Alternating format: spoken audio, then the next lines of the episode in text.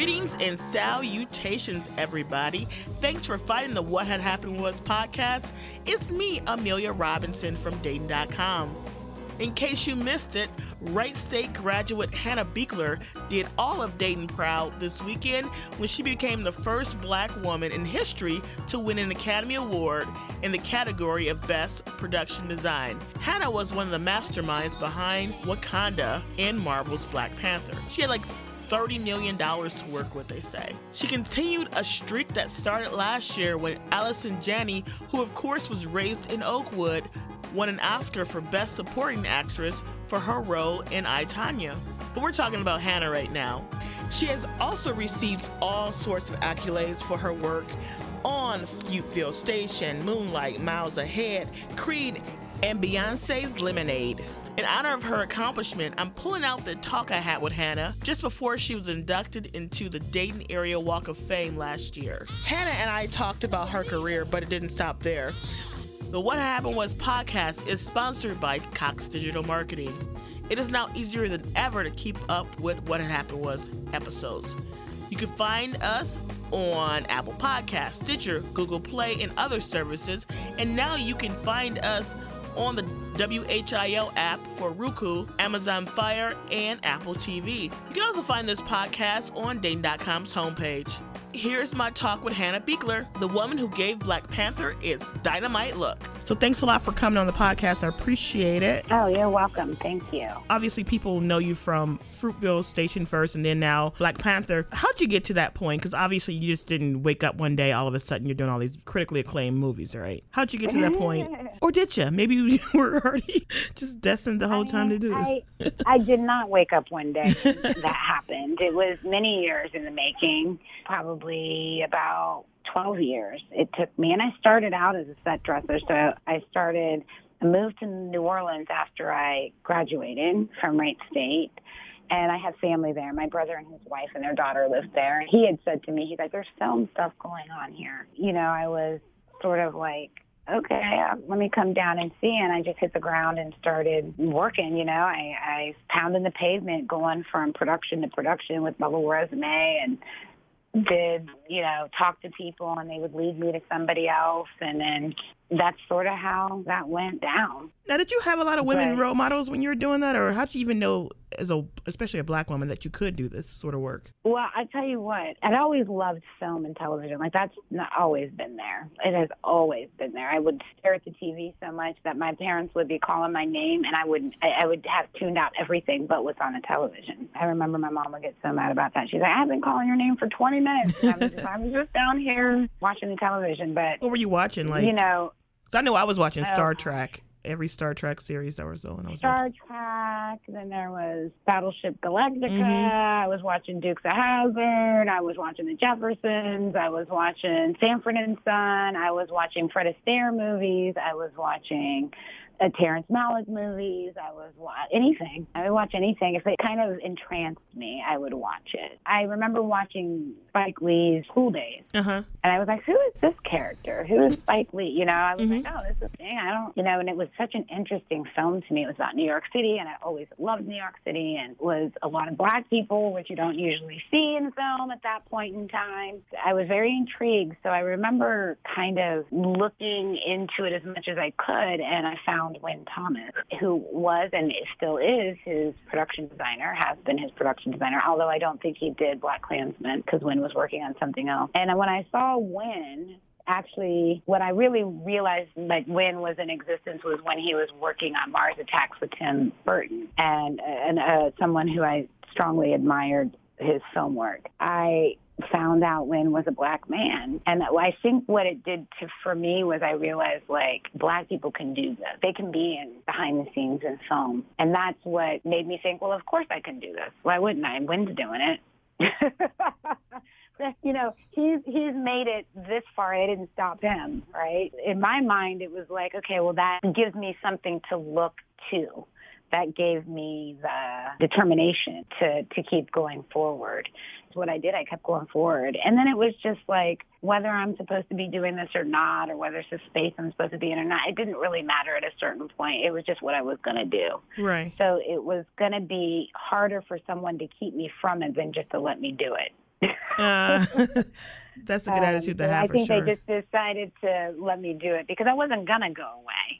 I remember that first set dressing job, and I think I called that lead man like four or five times a week, every week, till he finally just got so tired of me. He hired me because when he did hire me, he's like, "Are you finally gonna stop calling me?" And I was like, "Yes, thank you. When do I start?" That's sort of how that went on. when did you know you were being successful at it, though? Oh, I still don't know sometimes. to you know, you always. I still don't know, but um, I, think, I think you're successful. Um, let me tell you that you are doing a good job. I thank you very much. I think that you know you don't really know. That's the thing. Like I I remember looking at people and be like, oh my gosh, they're so successful, and oh my gosh, they've completely made it and stuff like that. And then if you talk to those people, they'd be like, ah, none of that. It's interesting. I was at a panel speaking at a panel in L.A. and I'm sitting there, and this guy's talk, sitting next to me, and he's talking to me, and he was and he was like, you know, what's your name? I was like, Hannah Beachler, and he's like, oh my gosh, you did all this stuff and all this, and he was going on about like Fruitvale and Creed and Mhm. like all the stuff that I've done. And I was really, he's you know, an older man, and I was quite taken that he even knew half of that stuff. And I was like, oh, you know, and he's like, you know, I production design too. And I was like, oh, that's so awesome. I'm like, well, I'm sorry, what's your name? He's like, Rick Carter. And I was like, this is a three-time Oscar winner. wow. And, and I literally was like, okay, this is this is crazy. And he said to me something really important. And because all of a sudden I realized, like Rick Carter, I mean, he did all the, all, every Spielberg, everything. You know, he was nominated for Lincoln, and and uh, he did Jurassic Parks, and I, he's done so much stuff that has really changed the fabric of film in itself in a way, production design. He he looked at me, he's kindest man. He was like, you know, I said, oh, I, I just feel like I'm I'm in kindergarten compared to you, and he was like, well, no. He's like, I still really don't know what I'm doing. Really? Wow. And he said, when you do know what you're doing, it's probably not a job you want to be in anymore. Because when you stop learning and evolving and putting that back into your work, he's like, there's no real point to do it. And that's absolutely true. So you don't ever want to rest on your laurels because Uh-huh. that's not how I got here. And I think that people do that sometimes and that what, you know, is the end of them is just resting on your laurels. It's always the work doesn't change. Look, I realized that I must be doing better because my paycheck got bigger, Right. which is the truth. But I'm still very young in, in my craft of production design. I'm still relatively new. Like there's so many production designers that have done so much that I still admire and look up to and try to learn from. So I consider myself someone who has successfully fallen into some good projects. And meeting Ryan Coogler changed a lot for me. Now, how did you meet That- him, that- anyhow? That's the difference. Uh, well, you know, Wynn talked me off a ledge when I was feeling like I don't want to do this anymore, and I felt like I was in a rut and everything. And Wynn called me, and he was like, you know, no, and he gives you the talk and tells you, and kind of, you know, fired me back up again. And then like three weeks later, you know, he gave me some really great advice, and then three weeks later, I signed on to an agent. Now, I had been trying to find an agent for forever and it sent what I feel like is hundreds of emails to only receive a bunch of no's. Like we're not looking for a new client or we're not representing anybody right now. And then one agency was like, yeah, you know, we're coming to New Orleans anyways to do a set visit with Connect and go to breakfast and talk. They saw something in my resume and saw something in me and brought me into their agency. I'm still with the same agency. The first script they gave me was Fruitvale. And I read it and I said, yes, I definitely want to meet with this director. And then I Skyped with Ryan because he was in Oakland at the time. And we talked and it was really funny because I had put together this whole like collage of Oakland and the colors of Oakland and the natural colors that you find in Oakland and Mhm. how that could play in the story. And I was really shooting from the hip because I hadn't really like interviewed with a director like this. I was very nervous. And we had to talk. And I told him at the end, I said, I really want to do this job. And he's like, you know, we're talking to some other people. We'll get back with you in two or three days and let you know one way or another. And then like an hour, he called me back on Skype. He's like, you're hired. That's funny. a couple months later, drove by myself across the country out to Oakland and did some pet sitting and couch surfing and You did some pet sitting? fruit. Oh, you were pet sitting like friends? I- well, yeah, because that's how I had a place to stay. Okay. And it was really just like people I knew that had neighbors that were going out of town that needed their dog watched. Oh, And because. I did such a good job, the another neighbor said, "Oh, she did such a good job with your dog. Maybe she can." I became like the the little town dog watcher and, and I and I had place to stay. Uh, that's how that worked. I didn't have they didn't have the money to put me up and I didn't have any place to go. But I was still gonna go. Whether it was me sleeping in the car or the office or something like that. And thank goodness, you know, there was pets sitting there because I didn't have the money to put myself up and drive across the country at the same time. But I did it anyways, and it all worked out. Fruitvale Station was all told six weeks. Okay. And for me, Black Panther was 14 months. Okay, wow. And uh, for Ryan, it was three years. It's quite a big difference. So that's how I met Ryan, and we just clicked. And he he's like the one of the greatest guys, a really important visionary and storyteller. And I know that. I knew that from the second I met him in, as Fruitvale Station was being filmed and went on. I absolutely knew it for sure. Mm-hmm. And oftentimes you don't know if you're going to talk to a filmmaker again or not, or they're going to remember you or go on something big. After Fruitvale Station blew up, I just thought, you know, he's going to go on and do other stuff stuff. But we, I ran into him in LA and he said to me, he's like, oh, I'm working on this, this Rocky thing. I was like, Rocky? Mm-hmm. Okay. And then a couple months later, he called me. He said, I want to get you out here to MGM to meet with the executives to come on to Rocky. And at that point, that would have been the biggest film that I ever designed. So Okay. went out, presented to them, and talked to them, and they hired me on that. And then the same thing happened with Black Panther. I needed to pre- present to them. But in between that, I had some other projects that I was doing, and Lemonade and Miles Ahead. Mhm. And, you know, Ryan and I, he's family to me. He's not perfect either. You know, Ryan, I always say, comes from the sun. You know, he's this really great person. Like, he's such a good person. He's made me a much better person. And and and always is reminding me to give back and lift people up and and that that's what true greatness is it's not obtaining greatness greatness is lifting other people to greatness Mm. so I have to always remember that and remember all the people that came before me and remember all the people who had to go to the bathroom in alleys and pee Mhm. in cups and couldn't walk in the front door and couldn't ride at the front of the bus and all of these things that all of these women and men did in the industry and kept going so I could be sitting in my office right now overlooking Sixth Avenue Right. out my glass windows. That's so very important to me. I have a big announcement to make when I do come back um, to Wright State University for the Alumni Award. And I was going to make it at the Walk of Fame, but I'm going to do it at the other one. Um, that I hope help, you know, lift young people up in, in, in the city of Dayton. And it's a really big, it's a really big step for me that I hope grows and I can start fostering children and young people who are interested. You know, I do play build in New Orleans, which is elementary school students who are learning how to build city grids and hmm and really use their creativity to create cities, which I think is really important from different perspectives and cultures to understand how cities can work in the benefit of everyone. Ryan put me there. And when I started thinking in those terms and, and seeing things from his perspective and hearing the stories that he told, I got better at my craft. And as I got better at my craft, I became more recognized. So really, this is I lay all this at Ryan's feet hmm as to how I'm done in the last six years. We're very we're very close friends. I hope to have a long working relationship with him and a long friendship. Do you want to make your big announcement now? You can tell me. I won't tell anybody, but you can. I'll tell you. Don't kill killmonger me. See what I did there? Hannah's gonna get back to the announcement in just a few ticks. But first, I wanted to remind you that you're listening to the What Had Happened Was podcast. Did you know that this podcast is edited, recorded, and brought to you from the fabulous studios of WHIO Radio? It's true, boo.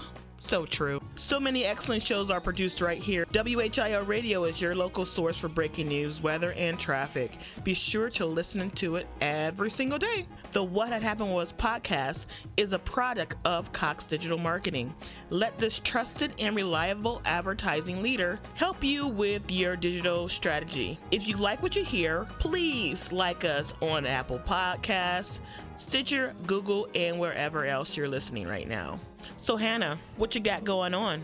I'm Okay. starting a, um, a a large scholarship fund for high school students and college students in the Dayton area who want to go into communication, wow. media, film, and entertainment, and pretty decent size amount to, you know, I was a single mom. I worked two jobs, went to school full time. If it wasn't for the help from others, I would not have been able to do that. I was a commuter student. There's a lot of that at Wright State Right. where people have families and they're going back to school and you need all the help you can get, especially nowadays. And then young people who want to go into this business who don't know where to start or how to start or how to get the money. And it's very expensive even to do your projects you know the projects that you you do during film school and the hours that you spend that you can't work or you, know, you are single and you don't have the help. I think it's really important that students are given a, an option to help them forward whether it's to pay their rent or mm-hmm. bills to pay tuition daycare because i got a scholarship from wright state to pay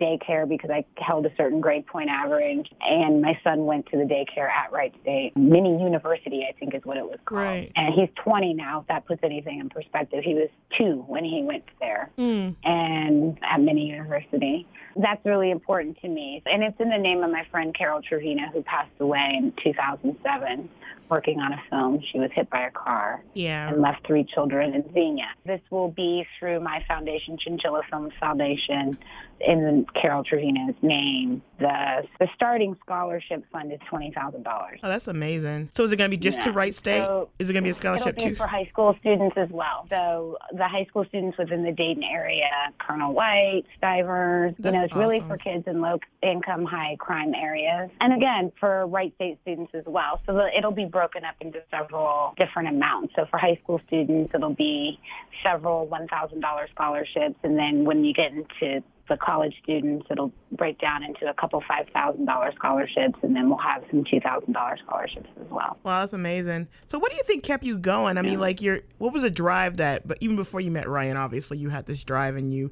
to push you forward and keep you going and making you want to continue doing this, despite the fact that it was obviously hard to be a single mom raising a kid and trying to pursue a dream. What kept you going, or where does that come from? I don't know. I think the fuel, I think the big piece of the fuel was that I was told I couldn't do it. I wouldn't make it. I couldn't do it. I needed to just find a reasonable job and, and just do that. And I should probably not think about, you know, having those types of dreams because I had a kid and, you know, you need to be responsible. And, and I did try that and I realized that I was miserable and that was not helping my child at all. Mm-hmm. It's like he doesn't want me to. He doesn't want to like be around a miserable parent all night long who is just grinding away. And I thought, well, I should be able to do this. Why not? Other people have probably done it. And I didn't mm-hmm. really know at that point, so I just did. And, and I'm not one that you can tell no to. I think, and because I'm competitive, and and and, and I think running track and being from a sports family, that's where that came from. The competitive nature and and more in competition with myself than anything else. And I'm always just in competition with myself. Like I'm always only trying to beat myself. You know, I'm not another designer. I'm the designer that I am. So I can't compare myself to someone, and no one can compare me to anyone else. So I feel like the only competition I have is how do I keep excelling forward? And it was just always about forward motion. It wasn't easy. I went through a lot of, you know, struggle and ups and downs and back and forth. And there were days I wanted to quit and leave and days I felt great and it was all working out. And, you know, days I didn't have any money at all and thought, how am I going to pay my rent? How am I going to pay for daycare? How am I mm-hmm. going to pay for food on the table? I mean, I had all those days. So I think that anyone who feels like, well, I can't do that because I have to put food on the table. And it was every day just being thankful that there were walls, a ceiling, a place to lay my head. My son was happy and comfortable and had good people around him. That was really all that I needed at that time. You know, I had transportation of some sort. It wasn't great, but it got me from point A to point B. And I'm still sort of that way. It's like I don't really have, I don't really do, I'd rather give than just have stuff. So, and I move around so much now. I'm traveling all the time and and so I don't really have time to worry about the things that I have or don't have. It's really just what can I do to make the world a better place at this point. But yeah, Yeah. I think that the idea that any one of those things can stop you from what you want to do or from a dream that you do have, that's not the truth. Whatever anybody says, it's, it's you can do you can do it and there's a way to do it. You just have to be ready to sacrifice for Mm. it. And that's, you know, people want to get to the point but sometimes they don't want to go through all the things that you got to go through to get Right. to the point. But you do. You know, and you they want to make the Black Panther, but they film. don't want to do all the extra stuff to actually get to the point where you can do that kind of stuff. Exactly. Mm-hmm. And you're going to put in time. If you want to be in the industry and be successful, you need, you're going to need to just know that you're going to put 10 years in the slot immediately. And, and that's what it takes. Overnight successes are never overnight successes. No matter how much you think that they are, they are not. And, and, and the other thing that I've learned is to work with talented people who align with your aesthetic and your perspective and your worldview and and you will and then you will be successful as well. But it was always just move forward. Just mm-hmm. keep moving forward. Even when you don't think you can keep moving forward. And that's what i did. I still tell myself that every day. And i tell other people that all the time. Just keep moving forward. You may not know how right now but it will happen. I mean, I don't know how many days or weeks or months I spent watching Oprah waiting for a message. That this is how it's all done and it never came. And then oddly enough, when I tell this story, it's really funny. I was watching her show one day and I'm like, I'm never watching this show again because she hasn't told me how to be successful, right? and she had Madonna of all people on and she asked her, how did you get from, you know, Michigan, Detroit to who you are now? And she said something that, that has stuck with me to this day. And this was, shoot, this was 20 some odd years ago that I heard this on television.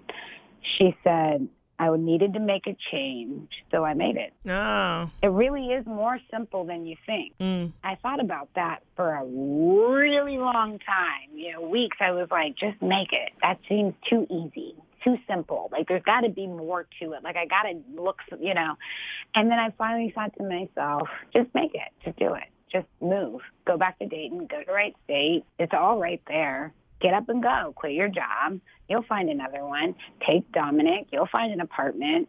Just make the change. And that's how I kind of make every change. Just do it.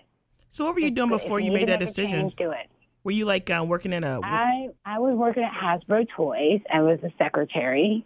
I was like 28. I just had my son. I lived in a little apartment. I had nothing. I had nothing, and I was just one day at work thought, all right, this is it. And I started making phone calls and figuring out how to apply to Wright State and wow. what the program was. And uh, I went up there to do a tour of the film program for which the professor, Dr. Derry, said to a group of eight kids and myself, because it was like you know a bunch of 18 year olds and then me and another guy jeff who i'm still friends with to this day and dr derry said i want everybody to look around this room there's only eight of us and he said look at the person to your left look at the person to your right mm-hmm. that person won't be there by the end of this program only he said two of you will make it through this program mm-hmm. will graduate out of this program and one of you might actually make it in the industry. Well, Jeff and I graduated the program.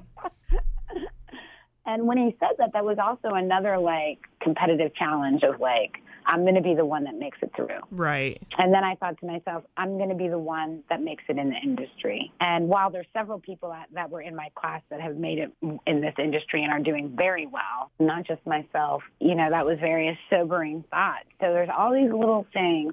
The other thing I learned early on that I think is a great piece of advice for people, but I had to learn it the hard way, is when your gut tells you something, listen to it. I still have to like remind myself of that, like, oh, should I take this job? Should I take that job? And I have to just sit with myself and listen to what my gut is telling me. And it's pretty much right every single time. And when I don't listen to it, I pay for that. And then I always, oh, I should have just listened to myself, you know? Right. So I'm, I'm still learning, you know, I'm still evolving. I'm still finding my voice and figuring out who I am because deep down, I don't really feel like I'm any different than I ever was. And Panther was just a journey. It was a journey of my soul and of the, the journey on the thing that I love with people I consider family. So it wasn't really about like we're making a Marvel movie. It was about I am taking a journey to bring something to people who haven't seen it. Right. Now what do you think the ultimate story of the Panther is going to be years from now? What do you how do you think people are going to look at that movie?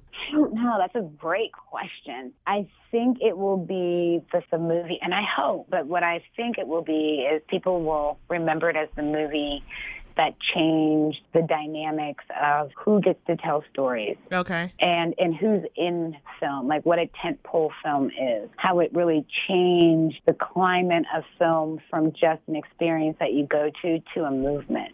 Mm. Well, I'm gonna tell you, like when I interviewed you year, before the movie came out, I was just like, "Oh, this is gonna be a great movie," but I had no idea what the movie was actually gonna be. It was like, it was life altering.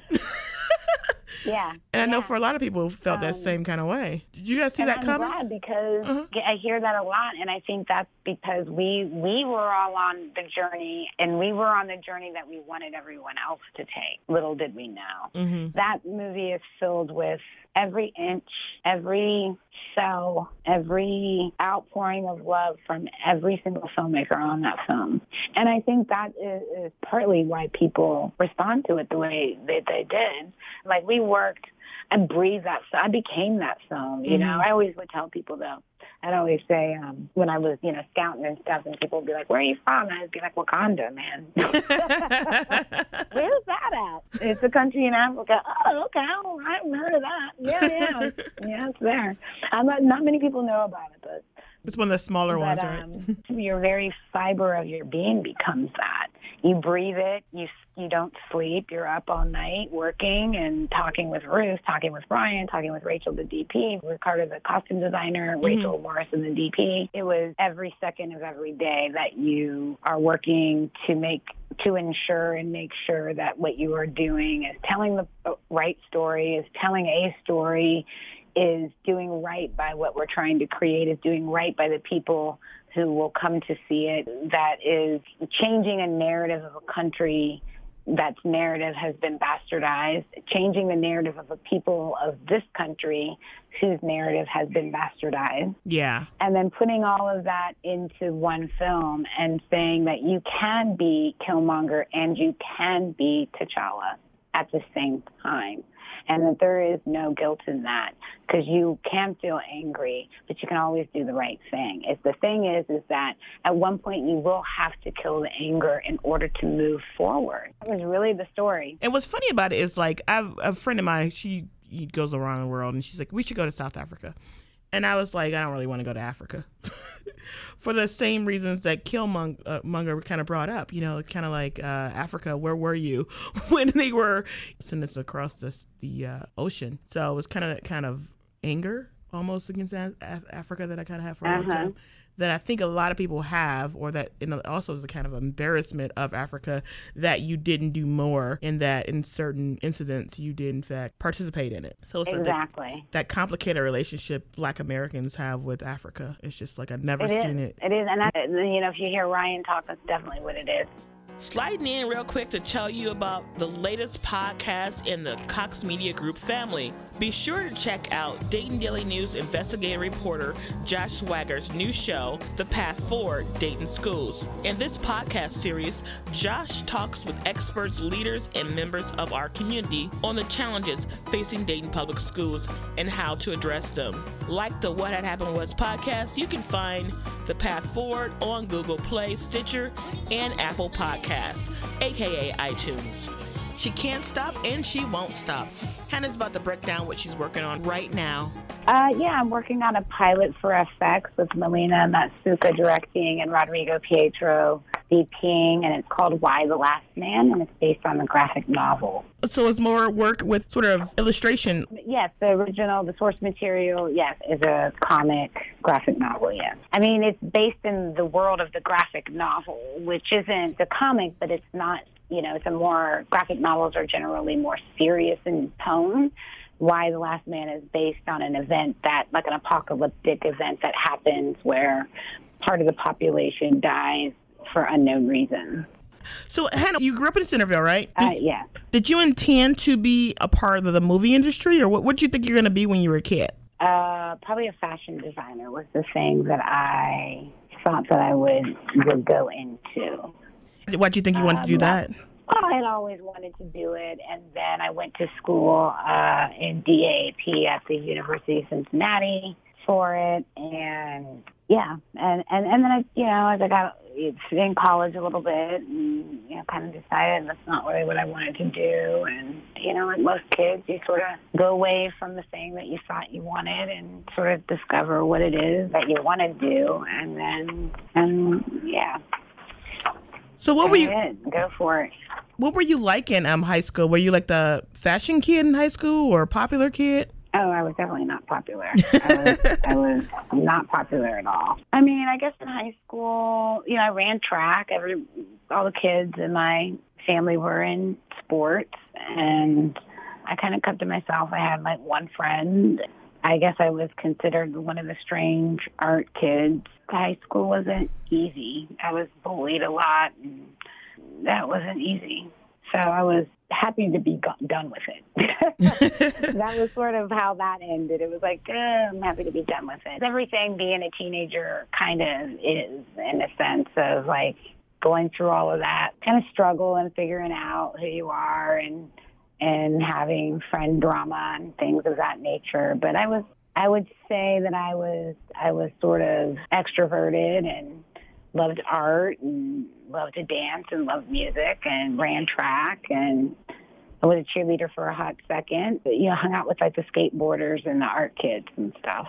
Oh, and that's like what, like the jocks and like the those type of people were were those the ones that were picking on you, or was it other other folks? Um, there was a lot of, I guess you would, if you had to say in a category, the jocks were not kind,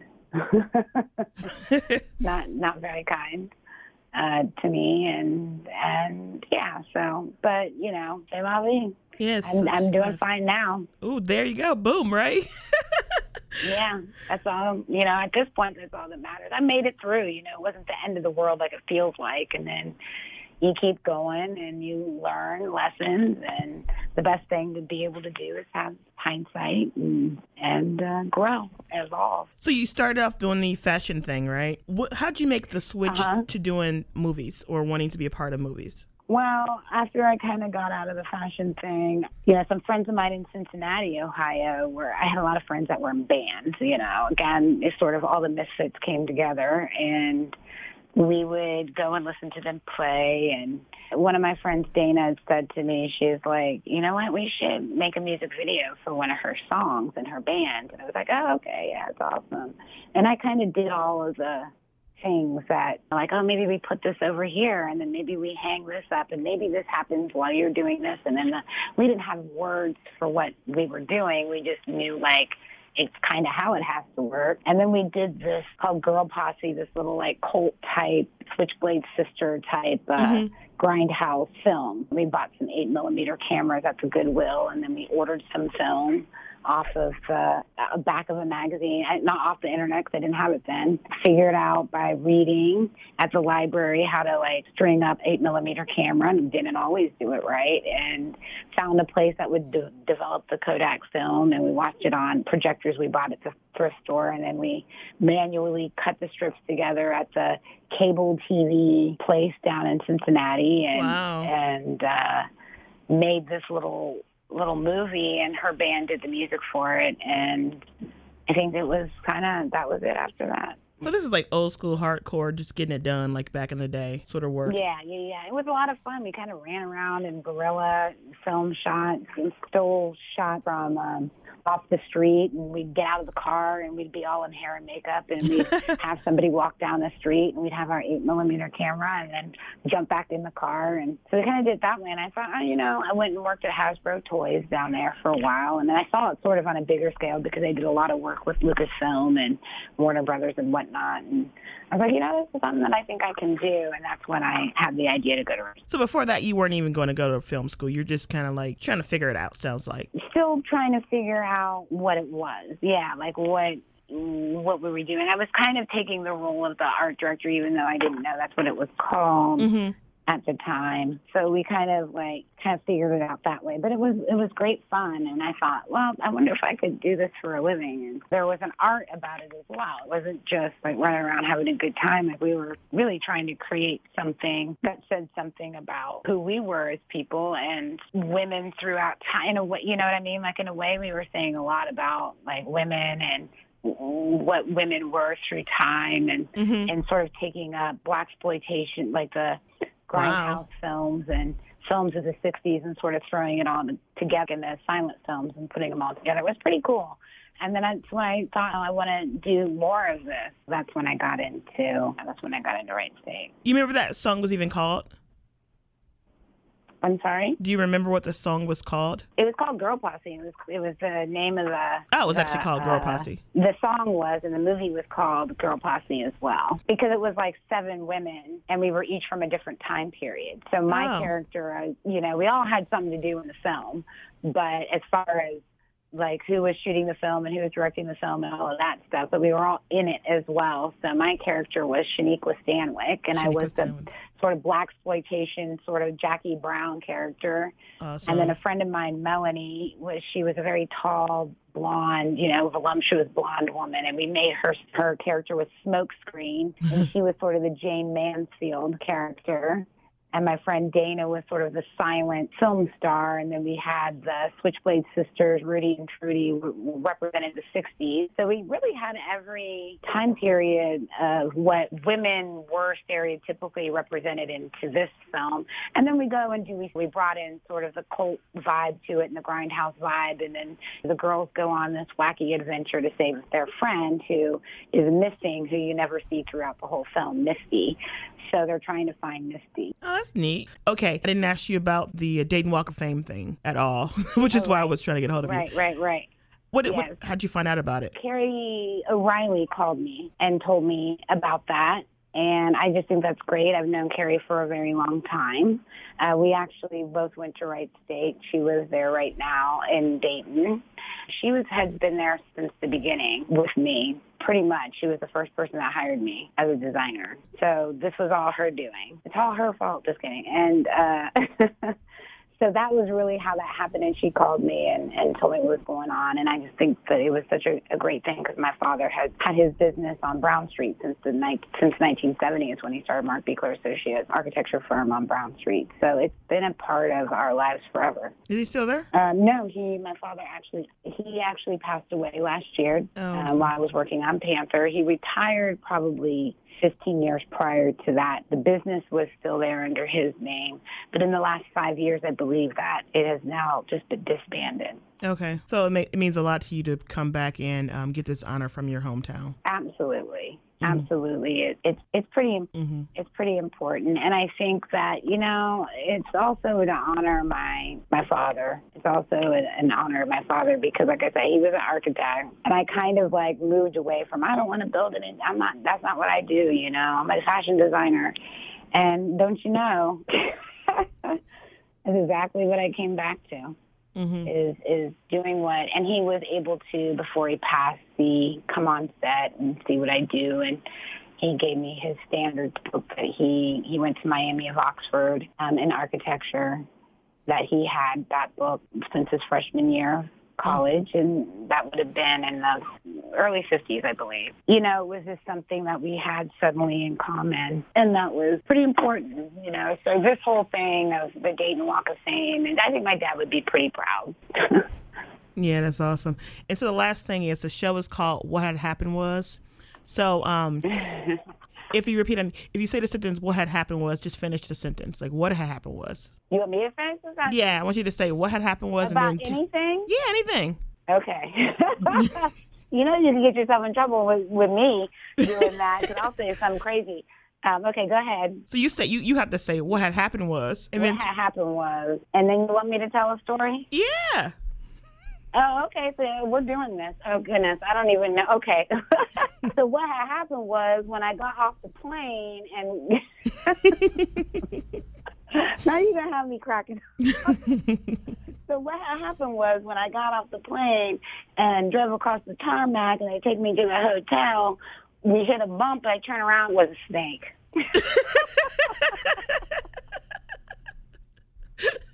It's always a snake. You'll have to decide if that's true or not for yourself.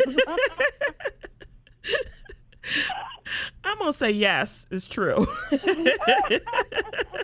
funny. That's great. That's fantastic. yeah. Um, wow, thank you so much. I Well, mean, thank you for coming on. I know, appreciate it. will always hold a special place in my heart. I'll always want to come back and you know i often come to Wright State and talk to the young people coming up in this business and and i don't want to live in a world of firsts anymore. So if i can knock down a few doors and push up a couple glass ceilings for the, the next generation which is the most important generation then i will.